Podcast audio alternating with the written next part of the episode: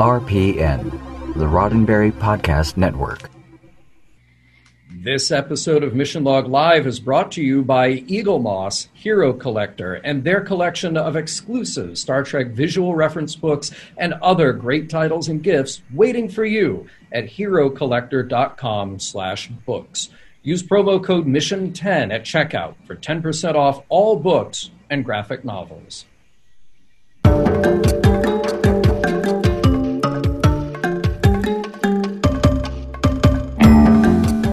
Hello there, people of the internet. It's us, people of Mission Log, here to talk to you on a Monday night at 7 p.m. Pacific. It's Mission Log Live. I'm John Champion. And I'm Holly Amos. It's time to talk about People of Earth, the third episode of Star Trek Discovery's third season. We officially have a new captain on board, plus, Yes. we get reintroduced to a favorite Star Trek species. And along the way, we check in with the situation on Earth. Pretty complicated, you guys. It's pretty complicated. What's your word? Join the conversation now by clicking on the Zoom meeting link by using the one tap from your smartphone or by calling us at 669 900 6833 and enter the meeting, meeting code and the password. Don't forget.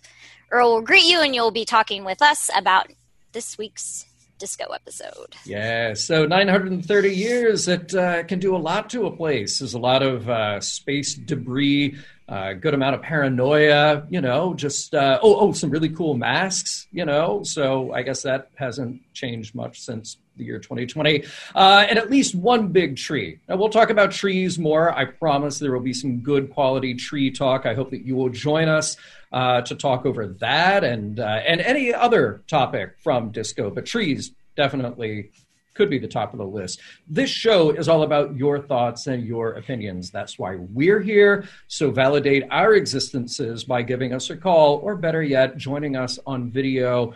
Earl is standing by. We will be standing by, and then Earl will patch you through to us. So, uh, Holly, you heart Trekkies. That's uh, that's what I see here. You heart Trekkies, yes. It's a very old shirt. I think this is from the experience. It is from the experience. Yeah. Yes, I remember when they had those there. Oh, that's going back. That's like ten years at this point now. Uh, it closed in 2008, so like 12 years. Oh my God! So yeah, so literally more than twelve years that the T-shirt uh, Mhm. was there. We're oh wow. It's in good shape too, and I have another one that says "Klingons love me." So, oh, nice, very good. Yeah, All but right. yeah, it's in pretty good shape. But I think it's a child size. I don't know. that's very good. It's pretty small. Uh, Oh, okay. Well, very cool. I think for being theme appropriate tonight. And uh, I do want to say hello to the people who are joining us in chat. We have some very familiar faces there saying hello to us. There's Alan Perry. There's uh, Evelyn. There's uh, Scott Hall. There's oh hey hey there's there's Bob Amos checking in. Hi, Dad. Hello. so there's Bob. Uh, there's Paul Troutline. There, there are many Pauls. We'll just get through all the Pauls right away. You know, there's Paul one, Paul two. Uh, there's Paul Harveth. Uh, there is Rick. There's Kim saying good evening to everyone. There's David. David says so about the final scene with the tree down on Earth. I just rewatched it looking for the AF. ah, Uh-huh, right? But either not the same tree or it grew out years ago. Well, it did have like eight eight hundred years to grow out. yeah, it's like a ridiculous. Like, okay, so we were talking about this. If it mm-hmm. is the elm tree yeah. that Picard talks about, he talks about this tree in the AF is in the episode "The Game." yes. And then he also talks about it in the drumhead. And the reason why I think it's the same tree is because very specifically Picard talks about how he would study underneath that tree. And all of the characters in that final scene are like, I used to study under this tree. Me too. And I was like, it's, it's got to be the same tree, right? It's a nice little bit of continuity, and um, you know that that tree Boothby could have been taking care of it and come up with a tree that lasts a very long time. So why not? Uh, there's Alan. Hello, Alan. There's Tate. There's uh, let's see who else do we have. There's Rick. Uh, there's Chuck. There's George. Hello to everybody. So nice to see all of you here. And uh, oh, wait a minute. Paul says something here about Holly's next T-shirt uh, that he's replying to Rick. Oh, cake is eternal. Cake. So that is the vote for your next T-shirt. I'm sure that they will make that too. I'm almost certain if uh, if the disco people take advantage of this the way that Lower Decks did, they do like a T-shirt of the week club. Yeah. I think uh, it'll be great. By the way, uh, Holly, mom says hi too. Hi, mom. So yeah. so uh, Tate says, oh, the, the AF is on the back side of the tree. Hey, I mean, we only So see the front side. That's, fair. yeah, yeah. So that's a good thing to know. There's Phoenix, there's Casey. So welcome to everybody. Uh, thank you for joining us tonight. Really, uh, well, Uh, see, okay, Evelyn, wait. Evelyn is talking the same thing that I brought up when I Right. looked up the lifespan of elm trees, and it's like 300. that's now. That's what we I know. now. In the future, like maybe we figured out a way to like just maybe there's like sequoias now. Yeah, why would why wouldn't you take the say the uh, the genetic modification that makes a redwood last a thousand years and just go like, hey, Boothby, uh, slip that into an elm gene and see what happens. I mean, it is a tree in California, and we have all of the very old trees here. Yeah, yeah. It's one. It's one that survived the uh, the other burn, the, the one that we have going on now. Sadly, yeah. Uh, Carlos says elm is eternal in the future. Apparently, Right. I think you're right. Hey, uh, a little bit of stuff coming up. Just to remind you that next week, uh, Holly will be back with Norman, and they will be discussing episode four, Forget Me Not. So that is coming up next week, and then uh, let's see. Uh, well, I won't even mention what's on Mission Log because I'm I'm either a week behind uh, filling in ad data, or I'm two weeks ahead with what I have to write. So I have no idea what's coming out this week. Just don't won't even bother. Let's talk about the poll question before we get to the recap. Uh, Holly, you created last week's poll question, so why don't you fill us in on that one? uh, best crash sequence, obviously, as an homage to the fact that we saw the Discovery crash on the, what they're calling the colony. Uh, so I chose the USS Enterprise D's crash in Star Trek Generations, which got 58% of the vote, so that by far won. Uh, USS Voyager's crash in Voyager's Timeless, that got 17%. USS Enterprise in Star Trek Beyond, 16%, which I watched it again last night because it happened to be on CBS, and I didn't remember that crash sequence being as good as it was. I feel like 16% is Doesn't- It's a great crash. it's a great crash, It and then really it, fl- and then it yeah. flips over later because they go back. It's a, it's a great sequence. Uh, USS Discovery's uh, crash and Far From Home only got nine percent, so apparently Mm. people were not impressed with the newest crash sequence. I, I think you know, going back and watching the uh, the effect on the Enterprise D and Generations, I think it's good, and it stands out because we were with that ship for so long. I a hundred percent think it's nostalgia. Yeah, I, I think it's that. But I mean, you go back and you watch the effect, and like as far as special effects go, it's very good, but it is very much of the time. Right. You know, it's a very early mid '90s effect. So yeah, you look at uh, you look at Beyond, and that is incredible. And and as I was saying to you before the show, it's so cool that we get to spend time on that crash ship and go to different rooms and see what's happening. It's it's just it's very cool. Yeah. Uh, this week, we asked you, as we're talking about trees this week, we asked you, what's the best Star Trek tree so far? so far, 25 votes. Uh, sure, surely more of you go over to our Twitter uh, handle, twitter.com slash missionlogpod, drop in your vote. Pretty evenly divided right now. So these are your choices for the best Star Trek tree. Uh, that one with Finnegan, uh, that one in the Nexus, that one at Starfleet headquarters, and that one on Kataan. So uh, that They're all with- Friends episodes. They are exactly that one with Finnegan. Look, you, can just take Finnegan. I do not care for Finnegan. Take him, please. Twenty four percent. That one of the Nexus, uh, big emotional scene for Picard. Only sixteen percent there. Also, is that still the only Christmas tree that we've seen? I think it is. It might be. I think it only- is the only Christmas tree that we've seen so far in Star Trek. Somebody, uh, somebody chime in uh, in the chat here if we're wrong about that. I would love to know if there's another one I in there. it is. There- There's a reference to the Christmas party, of course, in TOS. You know, remember the Science Division Christmas party where something happened with Kirk, and Yeah, but we don't see any trees. we don't see a tree. I don't know, But it is a direct call out to Christmas in that. Um, and then uh, that one at Starfleet headquarters. Well, you know, as we're speculating, could be the same tree, or they just have a whole bunch of big trees waiting, and when one dies, they just they just pop another one in there. Like, here, kids, study under this. Yeah, it's the same tree. Shh. Uh, and then that one in Kataan, it was the only tree on Kataan, of course, when uh, Picard was there. Um, yeah, 28% on that one. A dramatically important tree. We'll give them that. So weigh in, tree talk on Mission Log Live. Hey, I'll get to uh, the recap now. We have a couple of people standing by to chat with us. Now is a great time for you to call in, use Zoom, use the one tap from your smartphone, or call us 669 900 6833. Perfect time while I am reading. there is another Christmas tree. They're right. There is. There is. Okay. When Q makes Voyager a Christmas ornament. Ooh, good. Mm. Oh, yeah, good job, you guys. Really good. Nice, nice. We knew we could count on you. Perfect. Perfect. All right. Well, I'm going to read for a minute, and then uh, everybody call in, and then Paul and Chris, who are standing by, will talk to you in just a moment. People of Earth, reunited, and it feels so good. It's been a year since Michael Burnham landed in the 32nd century, and she has spent her time looking for discovery and any remnants of the Federation. As luck would have it, Disco comes out of a close scrape after making it through the wormhole a year after Burnham, and they got her message. It's a heartfelt and still a little weird reunion.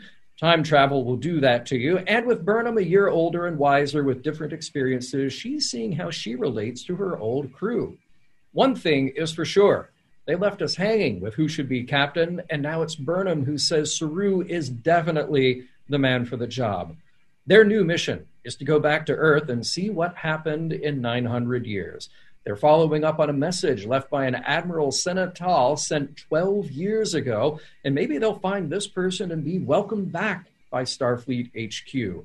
Not so fast. First, they've got to hide their stash of dilithium since it's a hot commodity. They'll do so by putting it in Book's ship, cloaked in the hangar bay. When they do arrive at Earth, it's not a happy welcome. Discovery is seen as a potential threat by the United Earth Defense Force. More bad news what remained of Starfleet or the Federation packed up and left right after the burn. The Defense Force representatives who show up on Discovery for an inspection are suspicious and unfriendly. Earth itself has gone full on isolationist, and they prefer Disco to leave. What's more, Admiral Tal is dead, so, uh, oh yeah, there's a bad guy named Wen who lurks by trying to steal dilithium. Now he's got to set sight on Disco. A little chicanery throws off Wen as Burnham and Booker act as a decoy with all of Disco's stolen dilithium, and Saru pilots Discovery to act as a shield. It's enough for Burnham to capture Wen, which forces a negotiation between him and Earth. Turns out Wen is human after all, from a colony on Titan. And now they may actually be able to help each other. Imagine that. The Earth Defense Inspectors allow Discovery's crew to visit the surface, and it is also allowed that one of the inspectors, Adira, will stay with the Discovery crew. She's curious, precocious, very smart, and she happens to know Admiral Tal. Well, she tells Saru that she is him. Well, it, it, it's a trill thing. More on that as the story unfolds. Down in San Francisco, a crew from Discovery drops by what was Starfleet Academy to visit a gigantic tree that has stood the test of time. Soon they'll have to leave to search for what remains of the Federation. The end. Oh, so much to unpack, so much with the tree, so, so many, many other things. Hey, you had a great point uh, right before we started the show tonight. You had a really great point about an important uh, modifier here, an important descriptor that I used in my recap script. And then actually is a little different in the show versus what we're hearing from CBS. Do you want to go ahead and elucidate on that a bit? Right. So it's it's the concept of preferred pronouns, uh, especially for people who consider themselves to be non-binary. Which you know we've been hearing that Adira is a non-binary character. Uh, she's being played by a non-binary actor whose preferred pronouns, and I did look it up. Uh, Blu's preferred pronouns are they them, but there's a whole scene in this episode uh, between Stamets and Tilly where they're referring to Adira as she and her. And so I was right. a little bit confused as to whether or not that was a mistake, whether the character's preferred pronouns are actually she, her. Um, maybe it's the not a mistake in the writing, but a mistake on the characters not knowing that she has preferred pronouns that may be they, them. Like, we don't, I don't know at this point, but we're referring to Adira as she, her because that's how the characters in the show are currently referring. Right. And, and I'd be interested to see if as we get more, will they continue with those pronouns or something else? So for for the purpose here, uh, we're referring to her as her, as she, just because that was that's what was in the script last night. So I would also say that this is, you know, uh, Holly and I are not experts on this. I would say this is a great opportunity for women at Warp. I am sure that they are hard at work right now, uh, coming up with a, an episode to address exactly this. So we will check in with them at some point and see how that goes. Um, hey, we have a caller standing by. We have one of our many Pauls. He is a, a charter member of the Paul Club. welcome, welcome, Paul, to the show. How you doing tonight, Paul? Woo! Paul's doing good.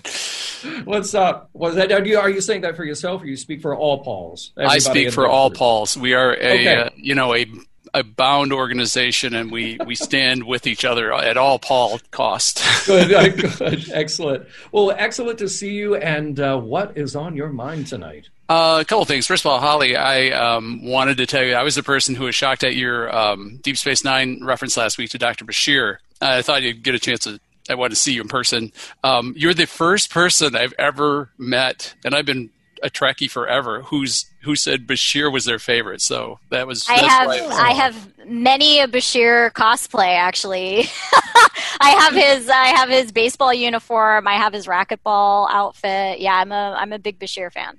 That is awesome. awesome. I, I, think Bashir is probably underappreciated in some ways. And Holly, the other thing that you and I bond over, and we'll have to get into it more, is uh, your deep loathing for Chakotay. So, uh, it, but it's not even. It's it's it's not. It has nothing to do with like Robert Beltran or like anything like of that. Course, I just, of course, he's just the, that character is just so mishandled by the writers, uh, and I can't I, wait to talk about that with you.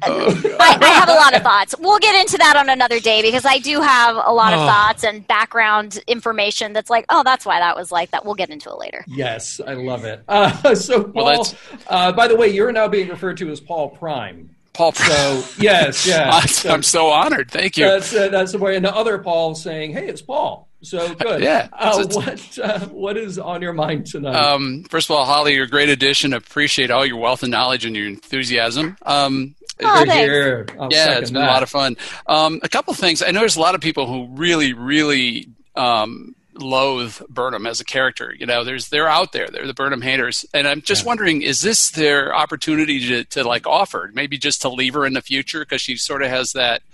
Um, you know, I like I like being here, and I'm not used to being back with you guys, and I sort of forgot about you.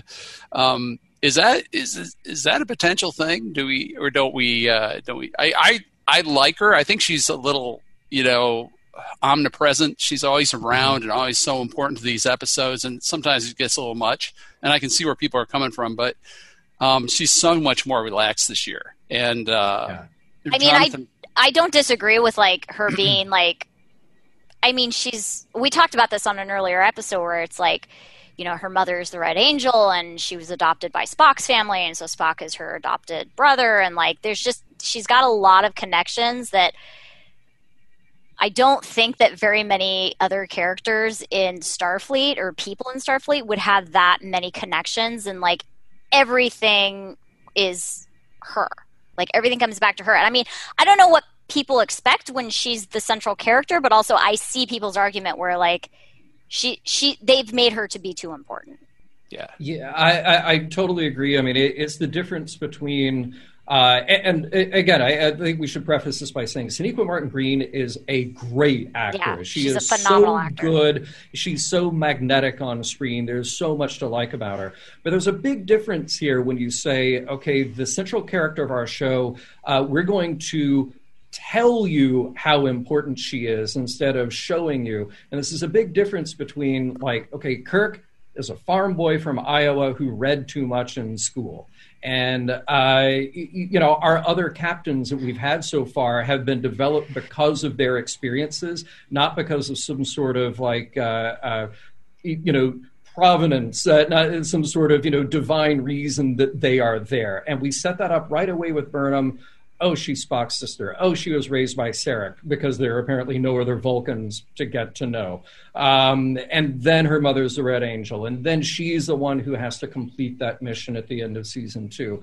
What I love is that now by making her completely the fish out of water in the 32nd century and separating her from the crew, we got to reboot everything quite a bit. And even Tilly says it in this episode you seem lighter. Mm-hmm. And, and I think that's the audience going like, "Oh yeah, you do seem lighter quite a bit." I wonder if this is one of those things where the writers on their own said, "Okay, look, we forced all this stuff about Burnham, now let's just let the characters be be the awesome people that, that they are be the the uh, capable people that they are and follow those stories or do either of you think that this is a response to some criticism from fan circles and and elsewhere where maybe they just said like oh yeah maybe we should tone it down a little bit and tonally change the show a little bit I don't know if it's a response. I mean, I feel mm-hmm. like they had to have known where they were going. I mean, obviously, the end of season two, setting up season three, like they had to have known where they were going prior to the. I mean, because I feel like a lot of the complaints about almost like the nepotistic self importance of of Burnham as a character. I don't even mm-hmm. know how to describe it. Um, that it came to be a lot in the second season, but the second season was already decided and then they had to have known that it was going to set up this third season so i don't think that's a response completely based on production time yeah. yeah yeah how many shows yeah. how many shows have ever been written where they respond to you know complaints from the fans you know well yeah and, and i don't mean it as quite that short of a leap but you know the uh, discovery came out in 2017 here we are mm-hmm. at the end now of 2020 and we've only gotten what up until now 18 uh, sorry 28 episodes of discovery 28 episodes of a show is a time to sort of retool and rethink like oh what what do we think worked? What do we think doesn't work? What opportunities have we afforded us by now separating our characters in time and and doing this sort of refresh you know? So yeah I, I, don't think that it's exactly you know a fan has a hotline to the production office oh i really wish you changed this. I don't want that ever. That that is a a bad idea. Um, yeah no but uh, but i do think that people who write on these shows they are fans. They get star trek. They can't help but be aware of opinions that are out there and just go like huh maybe there's something to be said for shifting this way or shifting this character this way and seeing where we land. I mean, I, I am liking Burnham as a character a lot more than I have in past seasons, in, just in the first three episodes of season sure. three alone. Yeah, yeah, yeah. The happy juice did it for me. That was like yes. talk about acting, man. That was fantastic. Uh, yeah. I still want to see Tilly on the happy juice. I just got a couple more quick notes. I know you get a lot of callers. Yeah, um, yeah. Uh, let's see. Uh, the the pronoun discussion was very interesting. Um, I just love that character, how they were yes. introduced, and how interesting and and sort of nefarious. And what am I doing here? And, and she's young and smart, and or they, I should yes. say. Yeah. Maybe um, they're taking their time with that and having her introduce having themselves introduce themselves as bi- um, non-binary. Maybe I mean that that occurred to me too. Is that obviously this being the first character who's non-binary, and a lot of people will argue that um, there were non-binary car- characters in uh, TNG's Outcast, but I've I did some reading today, and those are actually considered androgynous, and there is a difference between difference, androgynous and non-binary. Yeah. So uh, I, I did think that that the possibility existed that it wasn't a mistake on the writers on the account of the writers that this character was going to explain the concept of non-binary to the other hmm. characters who were referring to her as she later on. That's what because they they yeah. didn't they didn't breach the subject at all. I mean, obviously we know that this character is non-binary because it was talked about before the show went on the air. Um, but I'm really interested to see how they handle that character. Absolutely. Yeah, it's. I, I think there's a lot of potential there, and really well well introduced and well written, in my opinion. Um, and one last thing, I want to give this shout out for Chris Heyerdahl, who's uh, of yes. uh, Stargate and Sanctuary fame. Uh, we've been to my wife and I have been to several conventions and met him and photographed with him, and just a phenomenal human being, great actor, uh, and perfect role for him. So Spends a lot of time in space, does he? Oh, he does in make believe places too. Hey, so, uh, but if uh, if none of you have watched it, none of you listening, or either of you, Hell on Wheels that brought us Anson Mount and then put Colm Meaney in as the bad guy. Uh, Chris Heyerdahl was the Swede in that, even though he was Norwegian, um, that, that became a, a plot point in there. He is awesome and terrifying in that show. Oh, he- so I, I oh, oh and and Hell on Wheels was shot by Marvin Rush, my favorite uh, DP on Star Trek. So go go watch Hell on Wheels. That show is awesome, and Chris is terrifying and uh, unforgettable in it. So yes, Awesome. Well, you guys keep up the good work. Uh, I think you got Chris on the line next, and uh, we'll we'll see you down the line. Take care, Paul. Bye. Cheers. Till next time. All right.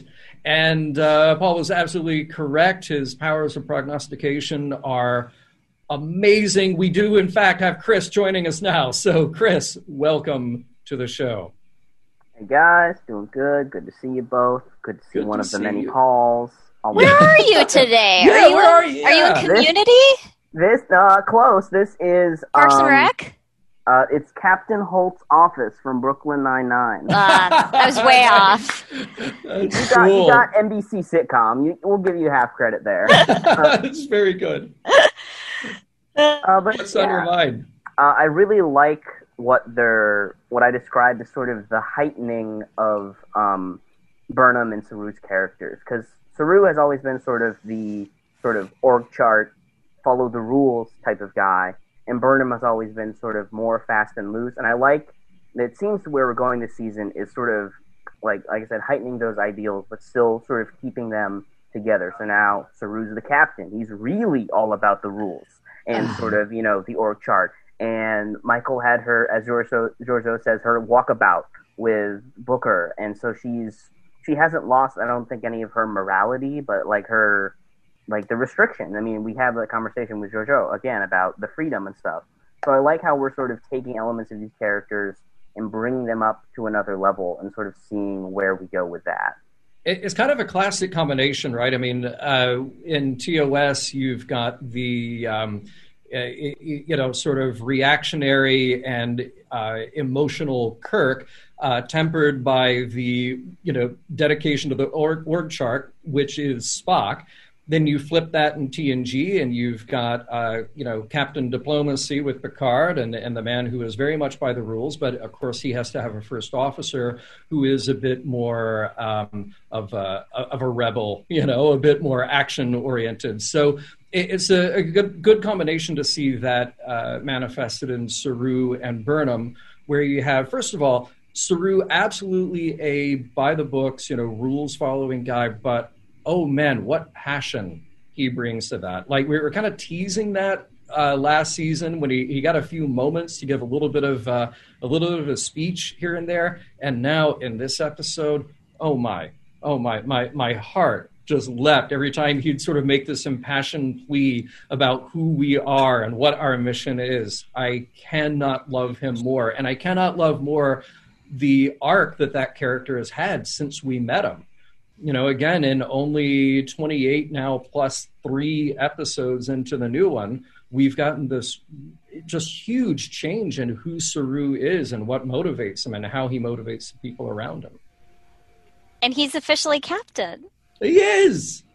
It's so Yay! awesome. I that scene that scene had me tearing up. I'm Yes.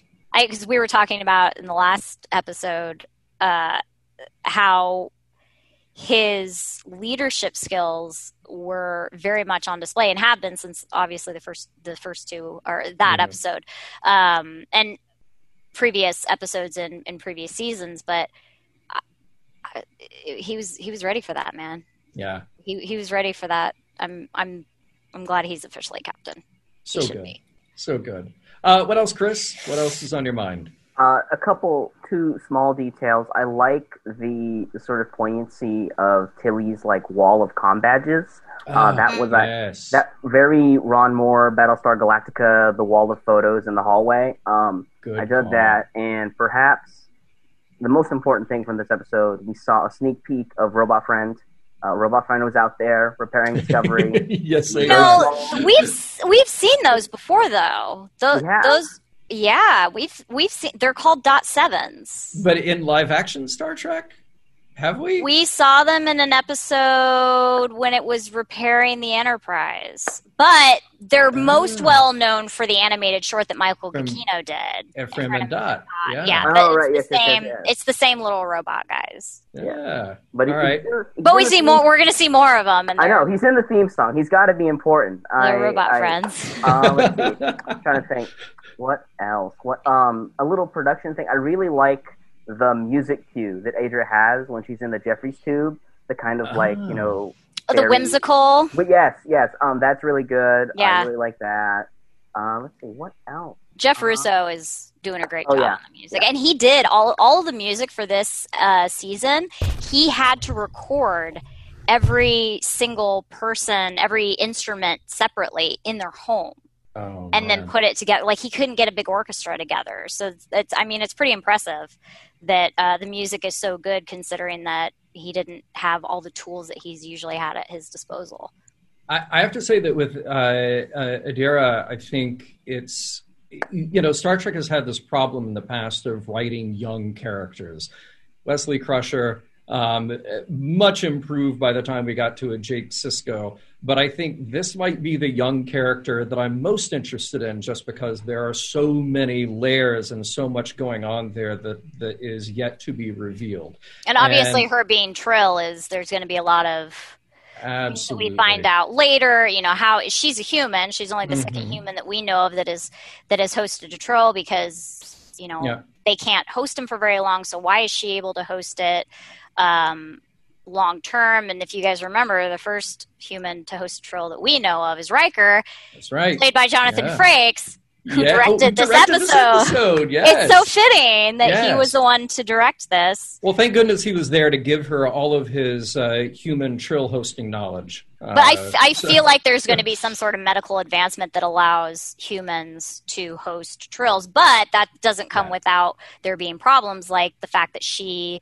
is not able to recall the memories like most, you know, like Dax was able to, like Jadzia Dax was able to do. Right, right. And, and honestly, I, I hope that we're not spending just a ton of time trying to figure that out. It's like, okay, it's hundreds of years in the future. Here's a thing that happened because guess what? This is the one time that this can happen in this way. All right, fine. Let's just carry on with the story and, and see where that leads. It's an interesting premise. It's an interesting uh, it's an interesting way to deal with this uh, gap in knowledge and gap in communication that's happened to all these you know presumably hundreds of species that now can't uh, can't talk to each other. So I, I like having the trill as being sort of a, a focal point to uh, to answer some of these questions. I'm excited to see future mysteries. Trill. Future I know, Trill. right? Yeah, yeah. That will be very cool. Um, anything else on your mind tonight, Chris?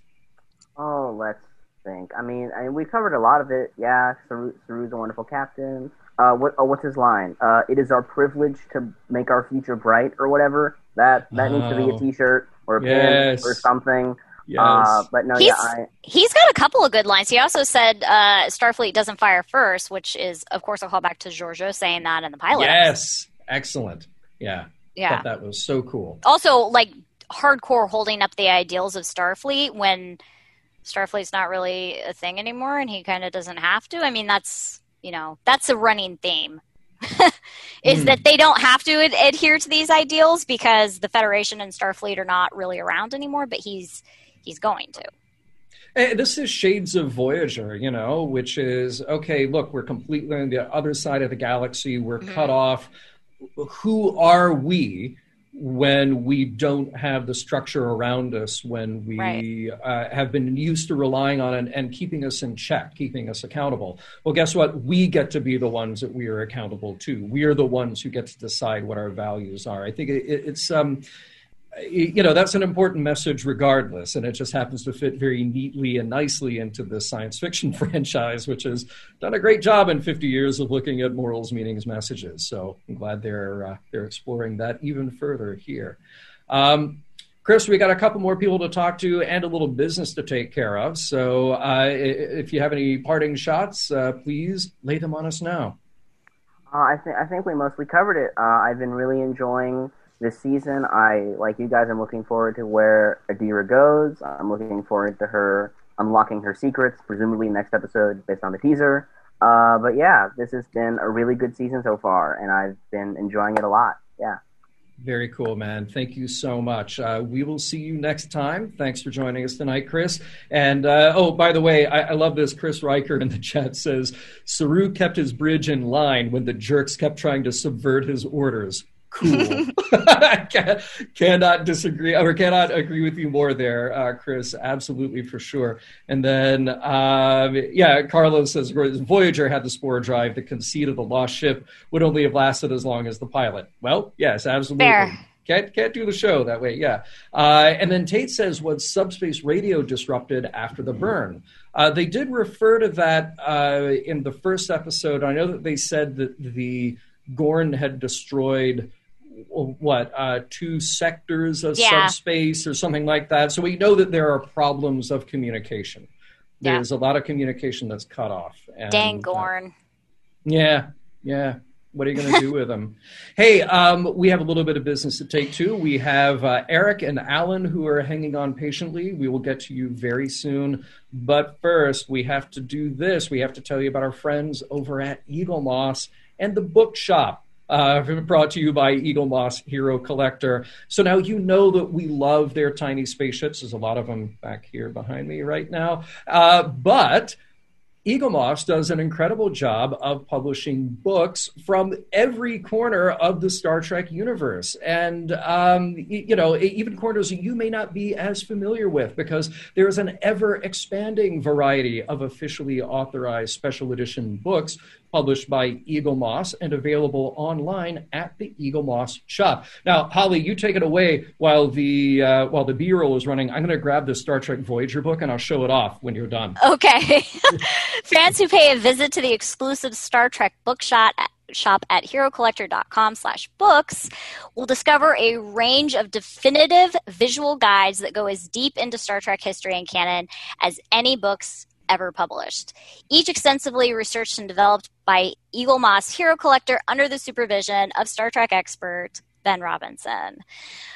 Books from the Star Trek Shipyards series present a timeline of almost every ship that has ever appeared in the Star Trek TV shows and movies, from the original series forward to Discovery and backwards to Enterprise. Some of these volumes are dedicated exclusively to Starfleet starships, while others focus on other members of the Federation. That includes the Vulcans, the Andorians, Tellarites, Bajorans, so on and so forth. Books in the Designing Starships series boldly go where few have gone before, deep behind the scenes into the conception, development, and detail of ships from every single Star Trek era. There are even volumes of the comprehensive official Star Trek graphic novel collection.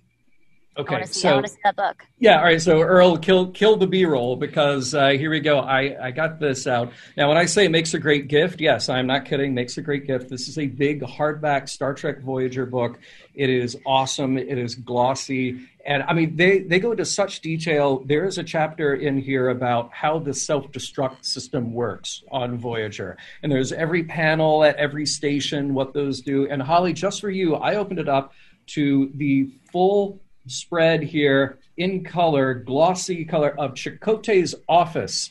So you can get all the details on Chakotay's office, including. Does it have fact, his thing on the wall? Yeah, well, they talk about how he uh, redecorated his office over the years, and uh, you know different types of rugs, uh, uh, brightly patterned ethnic rugs were a design motif for him. They even talk about the plants in the room. So, um, look, okay. you could hire you could hire an architect you could uh, hand them this book and say, I would like Chakotay's office, please, with the brightly patterned ethnic rugs and everything. Does it have all of the different variations of what Voyager could have been? Yes, the, there's a. Those are so interesting. The right? development, yeah, Yeah, the yeah. the different sketches of what Voyager could have been.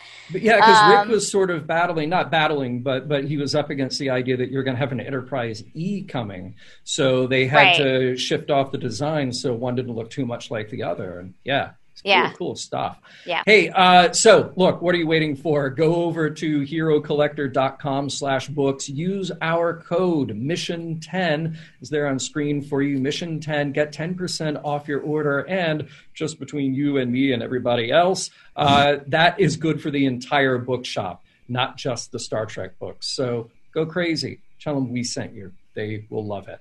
So uh, we have standing by Eric, who wants to chime in about this week's episode. So uh, Eric, welcome to the. Oh, wait, did we No, we already had Eric. We're going. We got to talk to Alan now. Oh, I'm so sorry. Wait, wait, no, wait, Eric. No, we had Chris. Wait, wait, wait. We had Paul. We have no Eric.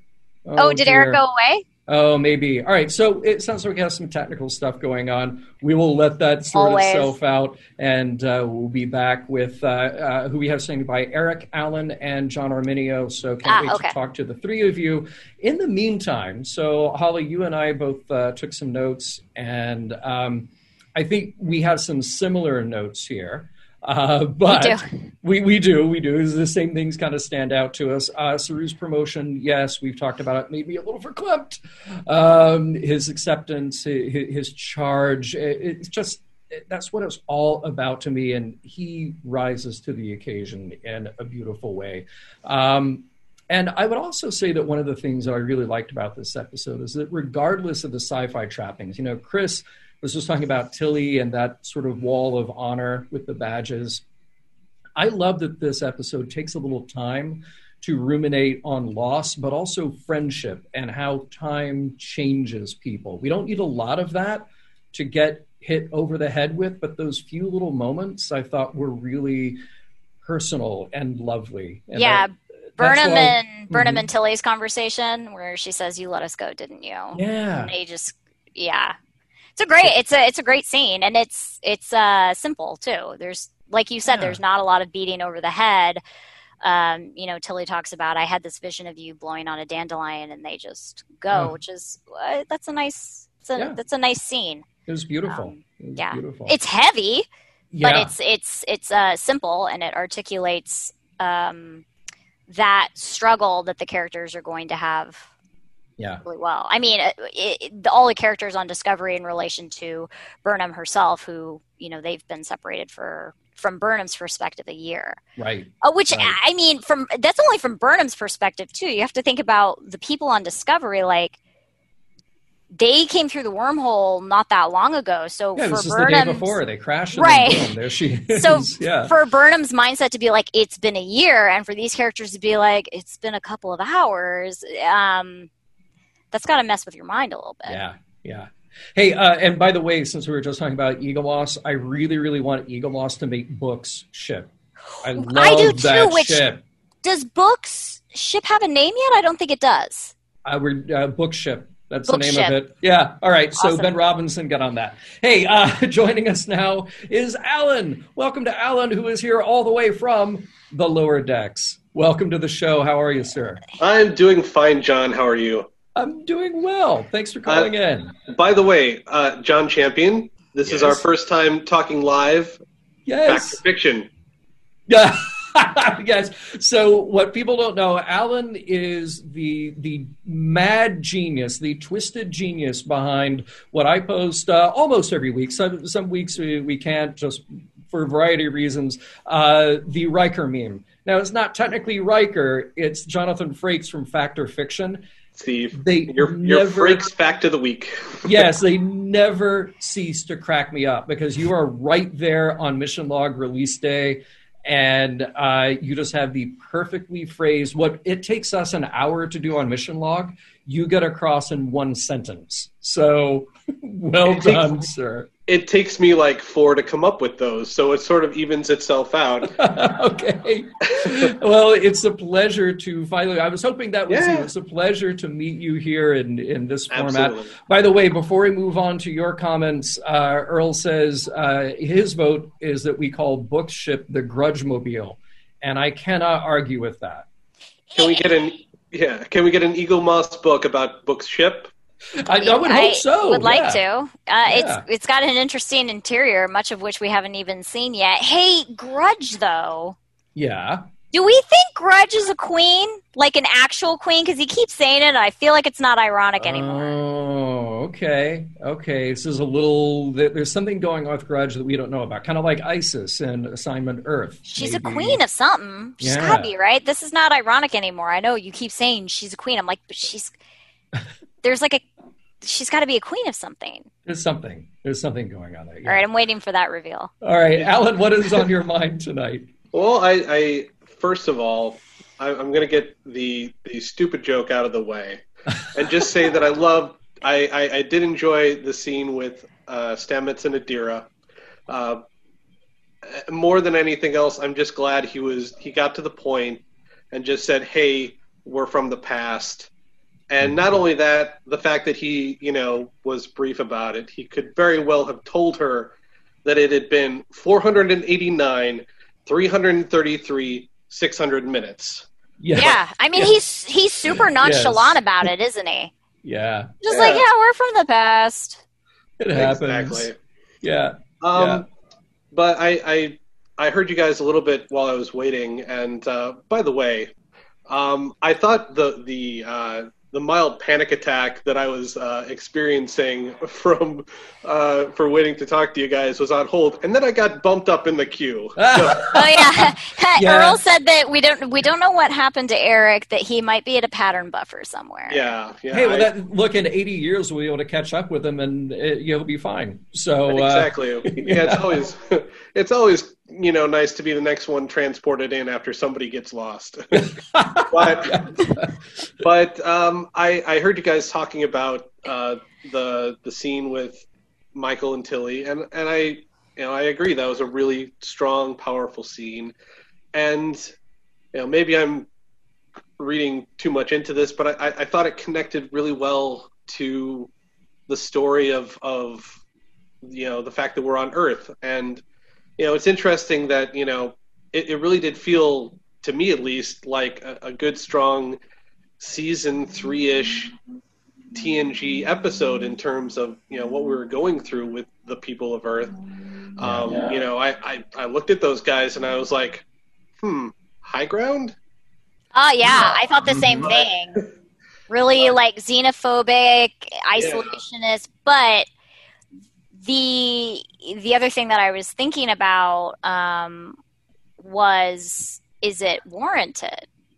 Yeah, I mean, because I mean, we get down to earth, and you know, it, it's it's looking pretty good. Um, Sure. Things are things are pretty much you know the way that we kind of tend to expect to see that version of San Francisco Mhm. uh, from Star Trek is you know you know you got the bridge, you got the shuttlecrafts flying around, and the you know the, the Starfleet campus. Everything's everything's looking pretty good, except we've got you know guys and or, or I guess you know ladies and and uh, and Adira in these like super uh, super uh, slick back haircuts and uh, the the almost uh, Cyclops X Men get ups that they've Yep. got a little Yep. with the stripes and, and, and everything going on. Um, and it's you know it was just kind of just kind of weird. I was like, well, oh, I guess it's all right. But uh, I guess what what sort of connected those two together for me at least was they've both kind of gone through this tragedy. You know, Earth had the burn, um, which knocked out space travel and, and cut them off from the Federation. Uh, and Michael had this this situation where she gets jumped 900 and however many years into the future and then uh, you know is stuck there for a year and you know for for a while it, it seems like you know maybe she's given up a little bit of of her identity as as a starfleet officer and you know they've you know earth has given up their their sort of identity as as starfleet and the federation and they've literally walled themselves off. Uh, and uh, you know, maybe she's gone through and done a little bit of the same thing. And you know, I think maybe that's something that uh, that sort of connects them, and maybe something that they're trying to tell us is that you know, if you if you go through a tragedy, it's it's one thing to to have to deal with it, but you know, if you choose to to wall yourself off, you know, you're going to lo- leave a little bit of yourself behind, like you know, an entire colony on Titan. Yeah. Yeah, and I- we, you know what? We didn't even they didn't even uh, discuss uh, Luna either because there are colonies on Luna. Like Oh, yeah. Bever- Beverly Yeah. Crusher was born um, Copernicus City on Mhm. Luna. Uh, Mhm. so I, their so their badges, the United Earth Defense Force. If you Yeah. look at their badge, the bottom corner has uh, Earth and what I presume to be the moon. But when we see that like protector grid, it, I'm only seeing it go around um, Earth. So I'm wondering, Mhm. like, obviously, like Titan has been completely like ignored, which Yeah. we find out. Right. I want to know what happened to the people on Luna, on the moon. uh, that that force field is awfully form fitting. Yeah. right, right, right. So, like, what happened? Yeah, I mean, I want to know what happened to the people on the moon. By the way, Presumably, there was still a colony there. by the way, and I, I don't want to be pedantic about um, uh, Burnham being stuck in the future for a year before Discovery shows up, but Carlos points out, uh, he says, how long was Burnham in the future before the Discovery? 525,600 minutes. Excellent. And I already Carlos- made that joke. Carlos, you are cut off. You are cut off. So, um, I Uh, made the red joke already. so I do want to ask both of you um, uh, th- this thing about Earth. I happen to always like it when Star Trek goes back to Earth. I actually think we don't do it enough on Star Trek because for as many times as we get great stories, great adventures, and great revealing uh, ways to explore, uh, you know, morals, meanings, messages out in space, ultimately it is about the people on earth. Like it is about the people who are affected back home. It's about the world we're kind of carving out for ourselves. Um, so i like that we went there but i feel like we're just going to be gone uh, now uh, for the next episode. So we were literally there for like five minutes in this. Um, do you uh, you know it, it seems like we're saying this is a good thing to go back to earth and there seems to be a story to actually explore there. Uh, what happened after the burn? Are the people on Earth justified in being kind of isolationist now?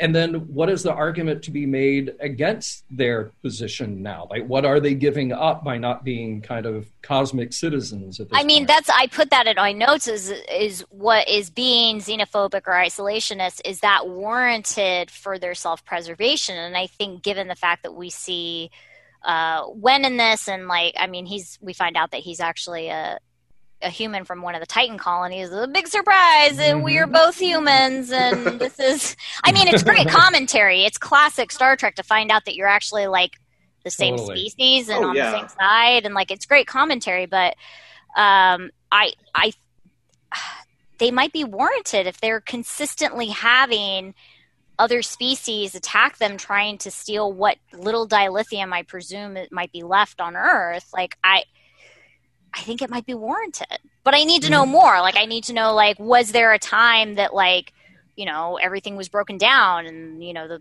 Golden Gate Bridge wasn't as pristine and beautiful. right. How right. often do you th- did you guys know that the Golden Gate Bridge has to get painted every year? Isn't that crazy? Yeah. And they do Yeah. the same thing with uh, like the, the Used to Eiffel. Tower. How You many layers of paint are on that thing? Oh, uh, 525,600. Uh, hey, uh, Alan, thank you so much for calling in. We got one more caller we need Yep. to get to. So, um, I, peace to you, my friend. And uh, please call back again, okay? Pleasure to meet you. Cheers. Yes. Yeah, wait, is this, yeah, do you look cool doing that? Okay. Take it easy. Very good. All right. So, uh, rounding out the show tonight, we want to say hi and welcome to John. John, welcome to the show. How are you, sir? I'm great. How are you, John? Doing all right. Pleasure. This to is see why you I call most Johns by their last name. There's too many. Fair enough. Do you, you call me champion, right? Yeah. I do call Yeah, you sure. champion Yeah, because yeah. my former boss at CBS, who many viewers might know, is John Van Citters, and I can't none of no, I can't call anybody John. They all But have wait, like but uh, but everybody calls him JVC. Did I you call him JVC too. Okay, all right. Not not Yeah. Van Citters. That just No, like that's too much. other- that's too much wordage. yeah. yeah. JVC. All right. But like Okay. like like John Cooley at of Novos, I call him Cooley because I Well, can't, well, yeah. because if I say John, no one knows what I'm talking about. There's too many of you. So, Mr. Arminio, what is uh, Mr. on your mind tonight? How are you? Um, well, I've been getting some major uh, TOS vibes from the last couple episodes because episode two, you know, was a bunch of you know distant miners on a colony in trouble, imperiled Classic. by yeah, imperiled by a um, a nefarious space pirate. Mhm. Um, and and in this episode, it was two sort of warring cultures uh, with the enter well, with the Discovery instead of the Enterprise used as the sort of di- diplomat or mediator between the two groups who, as per Star Trek, they really don't have any um, that many inherent differences between them. They have more I like that you said than, than they thought. Cultures too. You said cultures, and like because they're literally the same species, they just Yeah. don't know Yes. that. But Right. very obviously, like their their cultures have progressed differently. Mhm. Um, Yeah, and and um, you know, shout out to Christopher Heyerdahl for his performance. Like he got like two minutes of screen time, but just the look Mhm. on his face was just in- incredible. You just see like the decades of Ah. pain in his life. So, So great. so I love that Yeah. reveal. Um, but I'm I'm wondering if the reveal that Wen was a human is a bit of a cop out Hmm. because does it matter that he's a human like if if his people were being victimized and shut out from earth if they were de- so desperate for help why does he have to be the same species as the people who live on earth Oh, interesting. Yeah, yeah. I mean, I, I get it. It shouldn't matter either way. You know, the, there's somebody out there who needs help, who's been cut off, somebody who's been victimized and is, you know, Yeah. reacting in this sort of understandable way. Um, it absolutely shouldn't matter. But I, I guess in that respect, the point is to drive home exactly how cut off Earth is from even its closest neighbors. Like they, they just gave up and and said, so who knows the situation on the moon, which is super close? Who knows the situation on Titan? It seems like the first thing to do after a disaster is you try to go find, okay, where are those people who actually need our help? How do we reform? How do we bring them back in? Um, so I, I get it. Yeah, that that is it. It could have been just as powerful a statement either way. Maybe, maybe.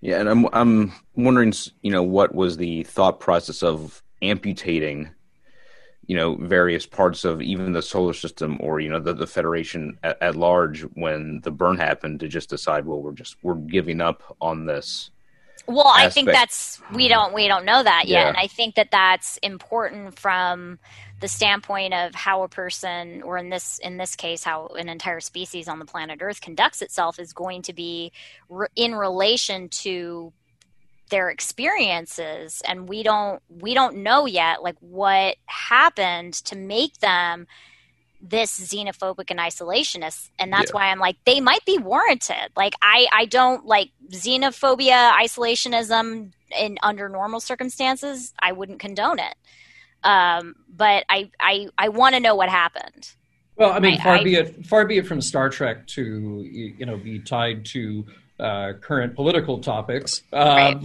you know. But uh, he- here's this great message that says like. Um, yeah, you might be anxious and scared and worried about things that are happening right at home, right in your backyard. But guess what?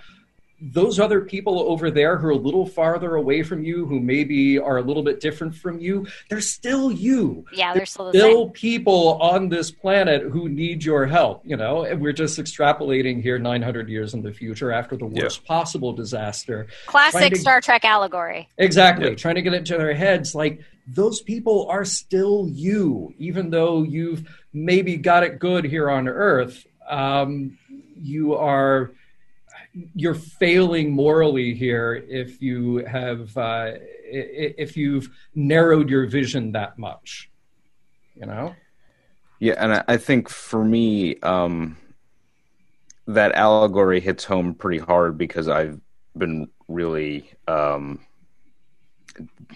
extraordinarily disappointed by uh, America's um, sort of abandonment of like the refugee uh, program in America and just ha- how we sort of turned our back to the world. And, and so I think this uh, that message was very welcome. Um, so I'm I'm hoping that in uh, in future episodes there there is a a more uh, a continuation of that message of c- connectivity for like all people. Um, and sometimes I think Discovery, in the past, it has gone towards you know war and explosions. So I'm hoping for for the season it's more about restoring uh, lost connections. Um, so like there was a little bit of like th- that theme left hanging at the end of Tilly and Burnham's conversation. Mhm. Like I, I loved a lot of the imagery that they and that conversation, but they both said, "Oh, oh we both like cake, right?" And then that was it. So it, it seems like the shared trauma those two characters have experienced needs a little more hashing out um, in the future. Just like I think the entire crew needs to spend a little more time grasping with the trauma of being a bit, being separated from everyone and everything Right. they know. I mean, we've got 10 episodes left. yeah, yeah, exactly. Yeah, yeah. yeah. I, I think, yeah. I mean, hopefully, what we're landing on is that you know they're they're doing a more sophisticated job getting these relationships and character traits out now. But I think they're also doing a more sophisticated job of just really leaning into what are the Star Trek morals, meanings, Yeah. messages. What are the types of stories that we want to tell that are truly relevant and current to current political or social concerns. And I look, uh, we, we, we've sung nothing but praise for this episode. Uh, I can't wait to see how far we go in the next 10 episodes because, you know, maybe there might be things that kind of sway us one direction or the other. But if this is the path that they're taking, if this is the direction that they're going, I really can't wait to see what else they're able to uh, unveil and unlock with this. John, thank you so much for your uh, comments tonight. Holly, thank you for joining us again. Uh, Yeah, can I'll- I give a special shout out to Please. Special shout out to the props department for working in 47 Yeah, wait, where? episode. Where? Oh, so at the beginning of the episode, during Burnham's like whole speech and stuff, they're like, she's like, you know, I've become a courier and stuff, and she gets like something from somebody, and it has an NCC on it. It's NCC dash forty seven.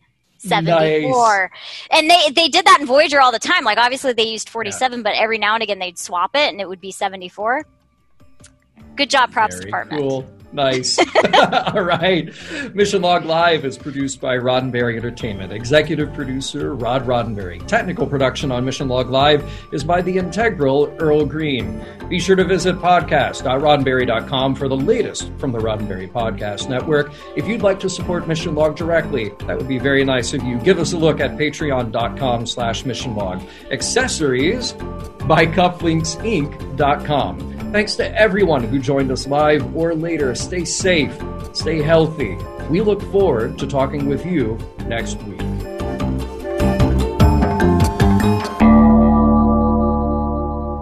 Podcast.roddenberry.com, the Roddenberry Podcast Network.